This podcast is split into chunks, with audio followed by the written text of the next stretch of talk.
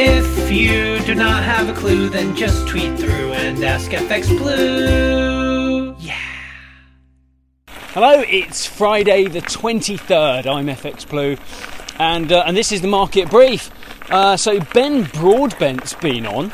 Uh, he's the deputy governor for monetary policy at the Bank of England, and he piped up to say that he thinks the he thinks rather get my teeth in uh, that the appropriate response to rising inflation is just to ignore it.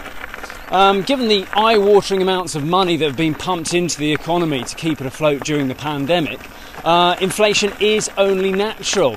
Um, and especially as supply uh, bottlenecks meet strong demand, uh, he believes the trend for higher prices is unlikely to, uh, to persist for that much longer. Uh, so, does this mean the MPC meetings may get a little bit lively going forwards? Because remember, we had MPC members Dave Ramsden and Michael Saunders both calling for tighter policy sooner rather than later. They were on last week. Other than relying on best guess as these differences of opinion um, are reflected, uh, the voting in the MPC meeting may see, give us some clues to when the wait and see policy is likely to change. Uh, in the market, though, sterling continued its recent recovery against the dollar. Uh, we reached 137.85 yesterday, and we kick off from around 137.65 this morning. Um, over in the US, the employment market remains a bit of a concern for the Fed.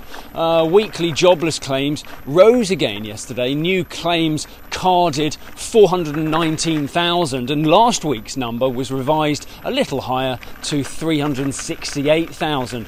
And as a point of reference, the average new claim um, level before the pandemic, it was around 265,000. So there's still a fair way to go. And unemployment suggests that about 9.5 million people are currently out of work in the US. Meanwhile, though, the dollar continues to be driven by risk appetite and the debate over when the Fed will act. But the recent rally seems to have run out of steam, rather. Uh, and yesterday, the dollar index fell back to 92.50. Um, and after Lagarde confirmed that the ECB sees no reason to raise rates until they feel inflation will reach 2%, euro dollar dropped from around 118.30 to 117.60. She even went on to say there may be a transitory period where inflation will be above target.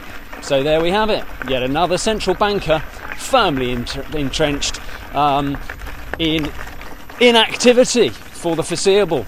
So, look, on that note, um, have a great weekend. Try and do something on the weekend. Don't be a central banker. Um, and join me again on Monday. All the best. If you do not have a clue, then just tweet through and ask FX Blue.